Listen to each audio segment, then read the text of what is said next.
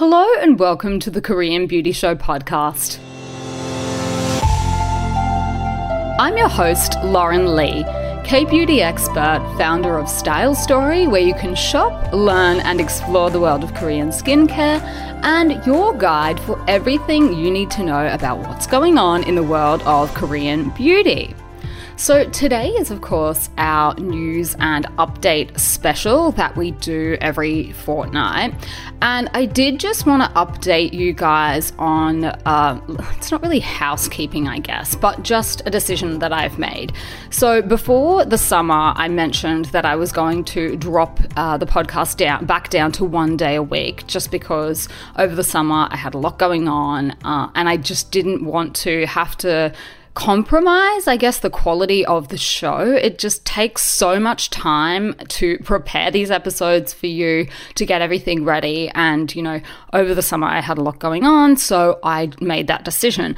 And what I've noticed ha- after having done that is that we actually have far more listeners. We've got more people tuning in than ever before. And I think that a lot of that probably has to do with the quality being a little bit better. When I was putting out two episodes a week, I I was feeling a lot of pressure, very rushed. You guys know I don't get paid to do this. It's actually uh, the business pays all of the editing fees and all of that. So it's a big time commitment. It's a money commitment as well. Uh, and I was just feeling really pressured to get out two episodes a week. So I think what I'm going to do, having seen the stats and seeing that we are actually getting more listeners doing fewer episodes, I'm just going to keep doing the one a week. Uh, I really want to have the time that I need to properly research everything and bring you a higher quality of show. Uh, and I'm just, you know, a one woman band really doing this. Obviously, I don't edit the podcast myself. That is the work of my lovely editor, Brianna, and her team. But, you know, in terms of putting it all together, getting all the information and all of that, it's just a lot of work that is taking time out of my schedule. There is a lot going on in the businesses at the moment. Uh, there's a lot going on for me personally as well. Uh, and I just know that I am not going to have the time at the moment and probably for the foreseeable future to put out two really good high quality episodes a week. So that is just a decision that I have made. I hope you guys can understand that. Uh, and look, if you did really enjoy the two episodes a week, I'm hoping that you will appreciate an improvement in quality and just some better a variety of content as well that I will be able to provide and put out for you if I have just a little bit more time to put it all together. There is a really great Korean phrase for times like this, and it's chongshini opso. It's basically like you're out of your senses. and I felt like that when I was putting the show together. I was just like, ah, chongshin opda. Like, I don't have the time to do it the way that I would really like to do it. If we were a much bigger team, you know, then sure. But podcasting is just one small part of the business, but it is unfortunately a very big time suck. Uh, so that is just a choice that I have had to make. We are not like a professional podcasting organization or corporation or anything like that. We don't get any ad revenue from doing this. Uh, it's literally just me put, putting this content out into the world. And while I really do love doing that, uh, I do just have to prioritize other things in my life as well so that everything gets done. Uh, at the end of the day, I'm the boss. The buck stops with me. And if people from my team can't get hold of me and I can't devote, you know, time to other things that need to happen to keep the business running, then that is not me doing my job. So, anyway, look, that is a little bit of a tangent, but I just thought that I probably should share that with you because there will be probably some people that remember that I said that, oh, let's just drop it back down to one day a week over the summer. And summer is over. It is now uh, moving into autumn here, which is my favorite time of the year. Uh, spring in Australia for all the Aussie listeners. But yeah, that is just what needs to happen at this moment in time. If anything changes, um, you know, obviously I will let you guys know. But for now, like I'm not stepping away from it altogether, but I just need to take that pressure off myself um, and have a little bit more time to put everything together for you guys because I really just was not feeling comfortable about how rushed it was all getting. Like, even putting together the show notes, that actually takes me at least half a day, not to mention researching the episodes and whatnot. Like, I'm often up until late at night doing it. So, it just, this is the way that it needs to be for now. So, thank you everyone for your understanding, and I'm hoping that you will enjoy the episodes that are going to be put out in the future and that, yeah, they will be more useful to you than just some slapdash last minute effort. Without any further ado, let us jump into the K Beauty news headlines. So, one of the things that I thought that you might be interested to hear a little bit more about, I actually recently spoke with Cosmetics Design Asia, uh, and they have a really amazing platform. It's a news site. They don't just cover Asia, they cover Europe, Australia, North America, uh, with a lot of market analyses, types of articles, uh, you know, everything from new launches to new innovations, new research that is being done, any sort of studies and things like that in the beauty industry. And their journalists often reach out to me wanting, you know, a little bit more information about a particular trend or something like that. And for this particular article, what they were actually wanting to do is talk to people specifically who are maybe interested in launching their own beauty brand or products into the Korean market. So often you'll hear people talking about outbound stuff that's going on, which is Korean companies in Korea looking to export overseas. But this is kind of going the other way. So they were just trying to get a better understanding of, you know, some of the, the um, I guess, key touch points in the industry, Korean beauty consumers, and all of that. So I thought, look, some of this might be interesting to our listeners as well. Now, I know a lot of this stuff we will have covered probably generally over the course of the show but this was kind of my take on the need to know about a brand from a brand's perspective before launching into the Korean market. So, Korean beauty consumers in terms of a marketer's perspective, they usually group them by generations. So the MZ or MZ generation, you'll hear this talked about all the time, and that is millennials and Gen Z. So they're kind of the older one, uh, the, the younger ones rather, and they are the ones that I think are the most trend focused and quite discerning too when it comes to things like ingredients and what's in the products. They are the ones that are really keen on the vegan packaging at the moment. I think they're probably also the ones that are most influenced by what's going on with their favorite celebrities. So the idols, um, you know, K pop groups, K drama stars, all of that. It's not uncommon for a particular beauty item to sell out uh, after it's been featured in like a local drama or by a local celebrity. Not just Korean products, of course, um, you know, foreign products as well. If one of the stars is wearing like a certain shade of lip gloss or lipstick or something like that, you'll often see that that sells out afterwards. And that's most times because of these millennial and Gen Zs. In terms of the older generation, they have slightly uh, different preferences, different concerns, and they consume media in a different way to the younger generations, as is probably the case all over the world. So, in terms of the ideal strategies or ways to break into the Korean market, this was something that they were curious about. And I thought this was such an interesting question because it's not a question that I'm obviously asked very often. Like, how should a brand go about breaking into the Korean market? I have had brands reach out to, to me from time to time, uh, Australian brands, for example, that are wanting to launch into Korea and just sort of ask some questions.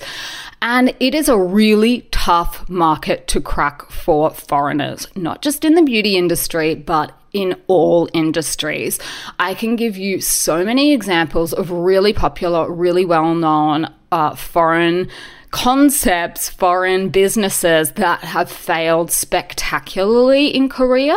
Uh, and that's because Koreans do have, in a lot of ways, uh, a very protectionist culture that preferences the Korean over the foreign. Uh, and so, what I mean by that is, you know, things like eBay, you won't see that here. There are Korean versions of that. The same thing with Uber. Uber uh, failed spectacularly, but we have something similar, which is Kakao T, Kakao Taxi. And it works basically the same way as Uber, but Uber itself, for a whole lot of different reasons, failed in Korea.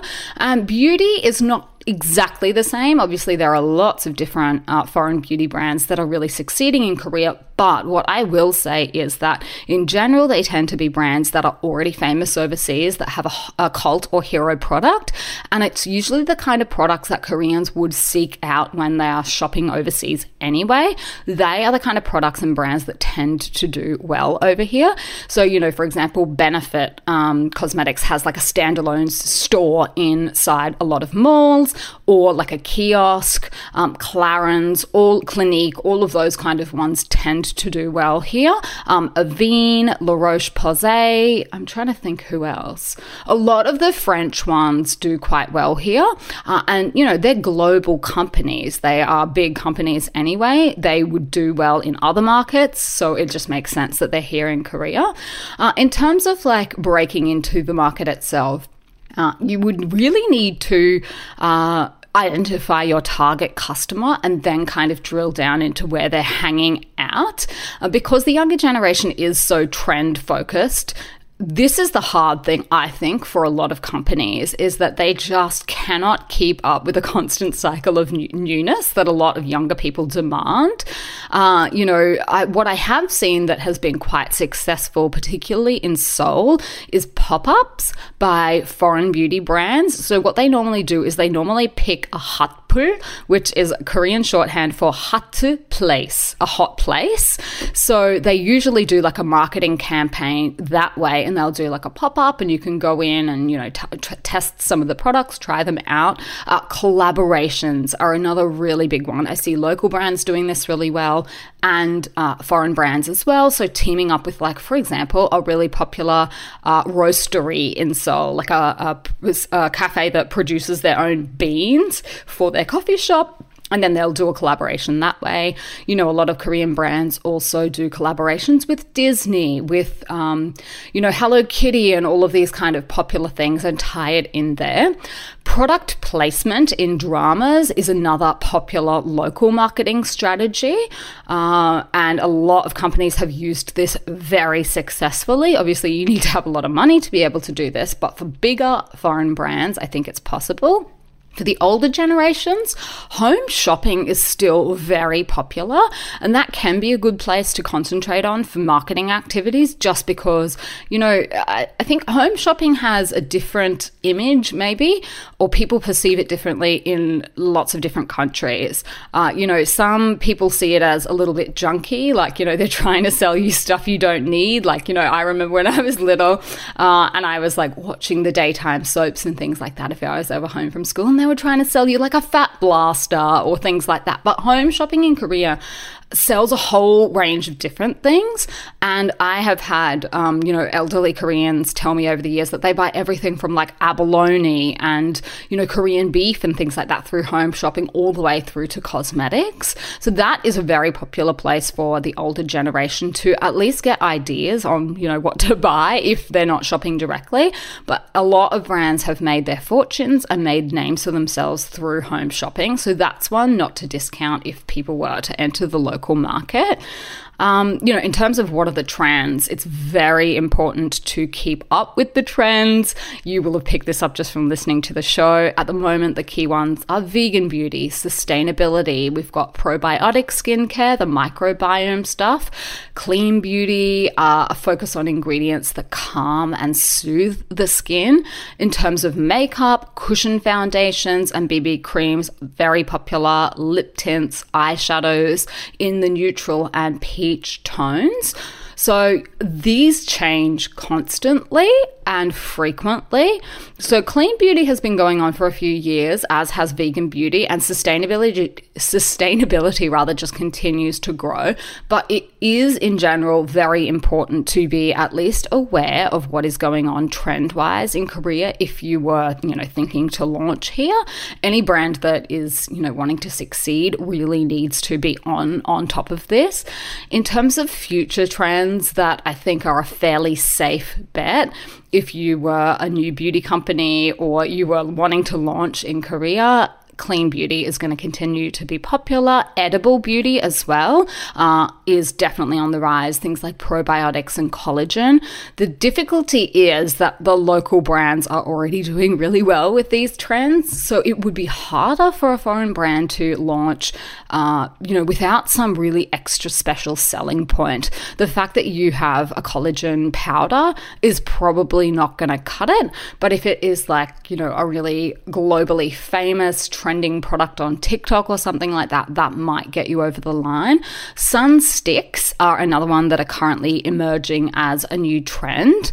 Uh, how long this lasts, I'm not sure. The, the wisdom, see, the scientific wisdom on these sun sticks at the moment seems to be that basically they are kind of useless in the sense that you need to apply so many layers of them to get the stated level of protection that, you know, it's not really worth it. Certainly not as your primary method method of application, but they're, the companies marketing them are marketing the hell out of them. So, you know, sometimes those kind of facts get lost in the detail of the marketing. So that could be one that keeps growing in popularity. Um, so they were just some of the things. It was a much, much longer than that. Um, I will put a link to the article, and not all of these things made it into the article. They they interviewed a range of different people uh, to get their take on you know what's trending in the market, challenges, limitations, all of those kind of things. So I will link that in the show notes if you are keen to read the article and find out a little bit more about that. Uh, but you know, our listeners in general are keen to keep up with the latest. So that was my hot take take on uh, launching into Korea and what it would actually take to succeed here.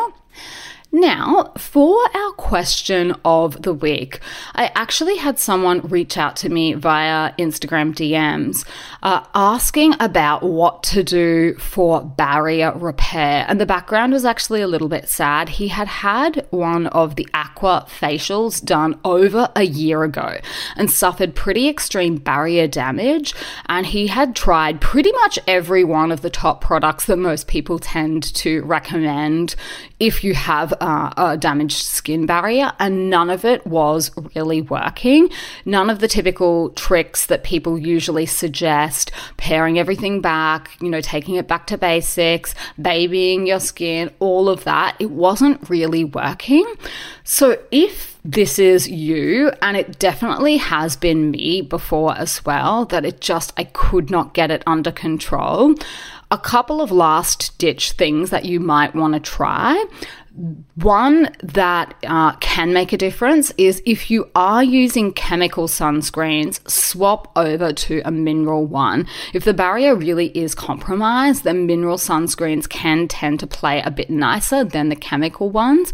But short of that, if you really have tried everything and none of it is working and you're still getting burning, stinging, all of those things after a year, at that point, I would honestly recommend going and speaking to a dermatologist if you can, particularly if it's something like this where you've ha- actually been damaged as the result of a procedure. You know, from time to time, people get damaged from everything from microdermabrasion to microneedling, all of those things.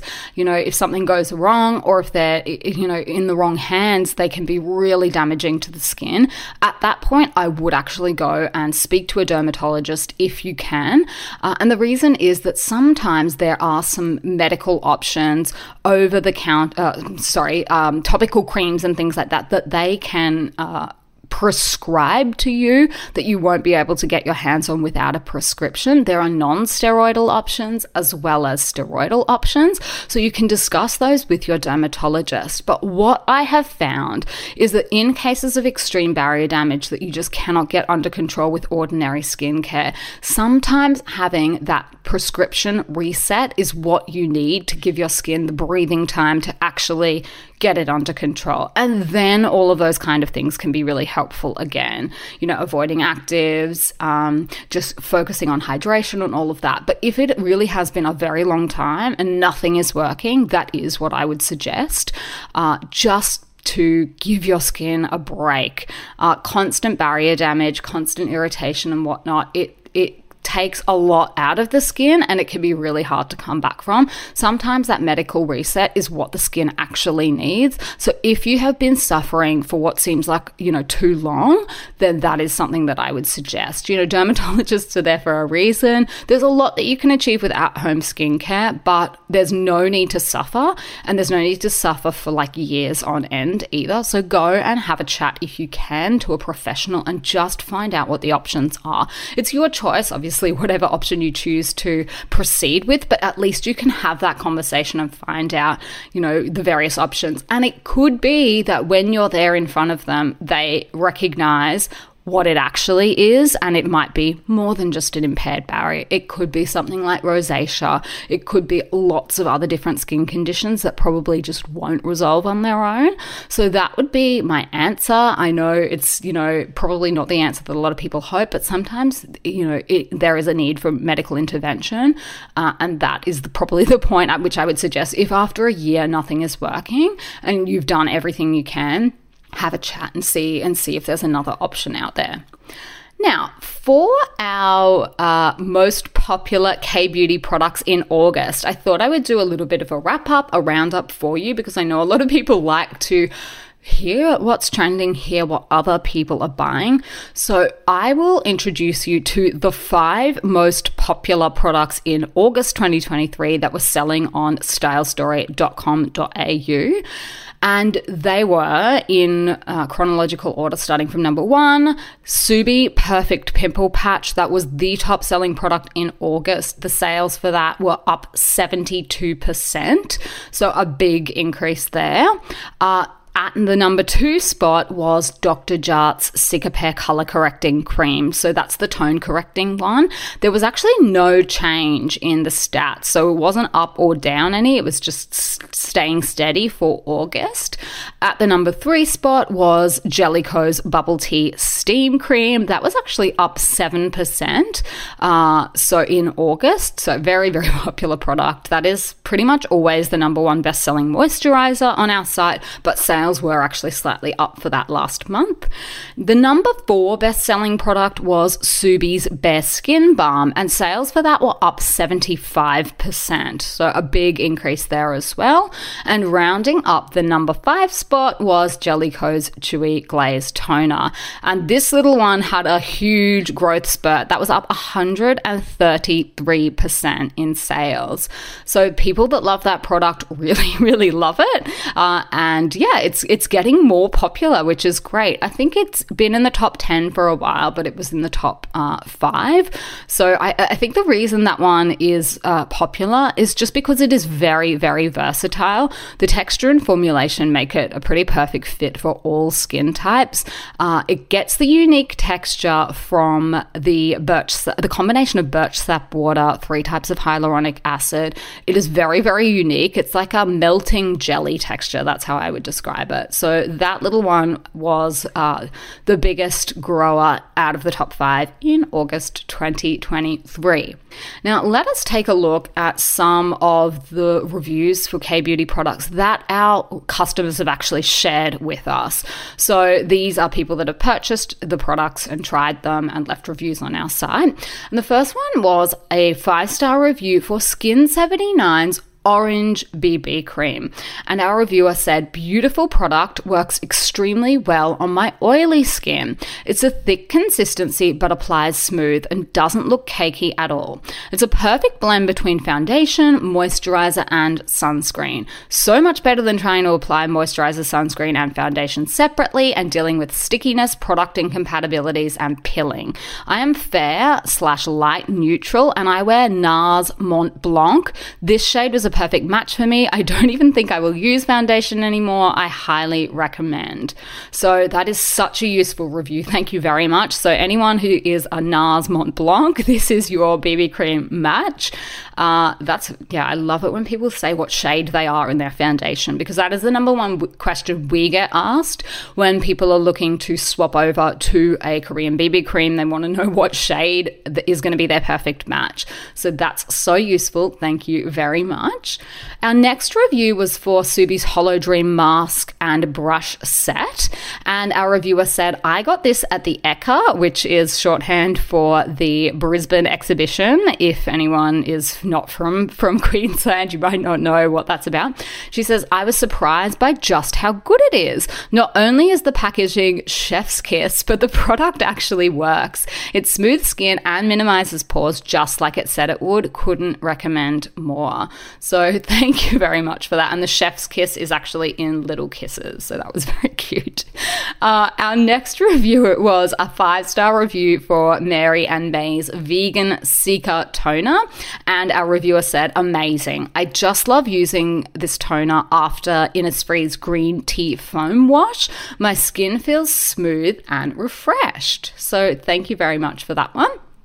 The I think this is the last one. Yes, this is the last review I have for you. This is for Tosowoong's SOS Red Spot Ovalicin cream. That is an absolute mouthful. I will have a link to this one in the show notes.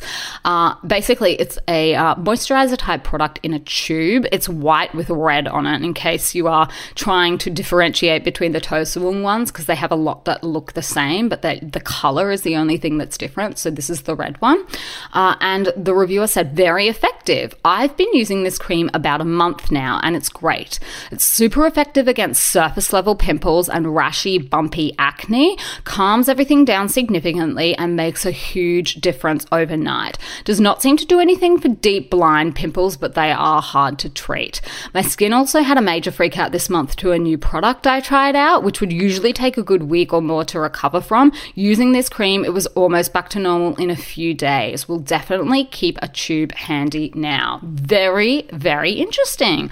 Uh, so, thank you very much for that review. And yeah, blind pimples are the worst, aren't they? There's you can't use pimple patches on them. There's so little that you can actually do. Um, my, here's a little hack that I have uh, discovered recently that actually worked on one of my husband's pimples last night. If you do get something that looks like a inflamed and there is, you know, it, has got it's got more than just the usual juice going on a tiny little bit of betadine, like the antiseptic, just to calm it down. And then with a dab of calamine, I have found really does help to bring down that redness. Uh, not for just your surface variety whiteheads, but for something that's a little bit angrier and more aggressive. That combination often works. Do not go overboard with it, but just that can sometimes work to just bring the angriness and redness down a little bit. And then you can, you know, treat it like a normal pimple the next day if it's come down a bit. Uh, he woke up this morning, he's like, wow, it looks so much better. And I'm like, honestly, why why do you doubt me? he was so skeptical. I was like, trust me, this is going to work. Uh, so if you do have one, look, that that has worked for me. That has seen promising results on a few pimples that I personally have tested out. My husband has confirmed it works. Uh, other people have tried that combination as well. I was doing a little bit of ferreting around online to see if I was crazy, and I was like, no, no, no, other people are talking about this too, so there must be something in it. Now, for my recommendation of the week for this week, I actually shared this on my Instagram stories, and people thought it was hilarious. However, there is a, a type of UV hat that is really popular here in Korea, particularly amongst older women, and I'm talking about women in like their 50s, 60s, and above, uh, and it's basically a really long hat that has multiple sides and it's all UV resistant. So you can literally cover your whole face and the sides of your face. It's excellent for people who take really long walks in the sun, for people that do a lot of driving. I always wear a hat when I'm driving, but sometimes you can't block out the sun coming through the side of the window. And if I'm on like a really long drive, which in Seoul, honestly, the traffic is so bad that even if it's not a long drive, it ends up being a long drive. I'm always in the car for like at least an hour, it feels like with the traffic here. I like to be protected from the sun. I don't want one side of my face just sitting in the sun for like an hour. That is when I use my UV hat. It's actually my driving hat, and you can adjust it up and down uh, so that you can block out the sun where it needs to be. They're amazing. They are cheap, really, really cheap. Um, I'm not sure how easy they are to get outside Korea, but I'm sure you probably can. Uh, if you are keen to see this this bad boy, then come and find me on Instagram. I'm gonna put up a video showing it. It looks ridiculous, and a lot of people are like, "Oh my god, I would never wear that outside." And look, you know, if you are not that serious about your sun protection or, you know, looks trump everything, then this is probably not the type for you. But um, being that I am probably one of the whitest people alive, I just prefer to wear it. Um, and I have no shame. I don't care if I look ridiculous. You know, I'm a white person in a country full of people that are a different race from me. I stand out everywhere I go anyway. So that does not bother me, you know, getting. And look, the good thing is here, nobody stares, nobody everybody thinks it's strange. People are probably like, why is that, you know, foreigner wearing, um, you know, the, the old lady hat? They probably think that, but like, no, no one would bat an eyelid here. Sun protection, you can go as crazy as you want with it here, and people will not care at all. In other countries, your mileage may vary. I'm pretty sure I saw like an article or a post on like The Cut or the New Yorker or something like that. And it was like, you know, oh, how crazy is this hat? And I was like, what are you talking about? That's standard issue here in Asia. Like, so many people have hats like that. What are you talking about? If you're really serious about your sun protection or you just want to wear this, you know, when driving, I can highly recommend it it looks ridiculous. Like, I admit that. It does look ridiculous, but uh, looking ridiculous and me, we go way back. It's fine. All right, I am going to leave it uh, here for today. I will be back in your ears next week with another deep dive episode for you. If you have enjoyed today's episode and you think that there is someone that would also enjoy it, I would absolutely love if you would share it with them. Uh, you know, pop a link in your favorite Facebook group uh, wherever you hang out. That would be highly appreciated. If you haven't already, I would also love a rating and review just because that does actually help new people find us as well. All right, until then, I will see you on Style Story.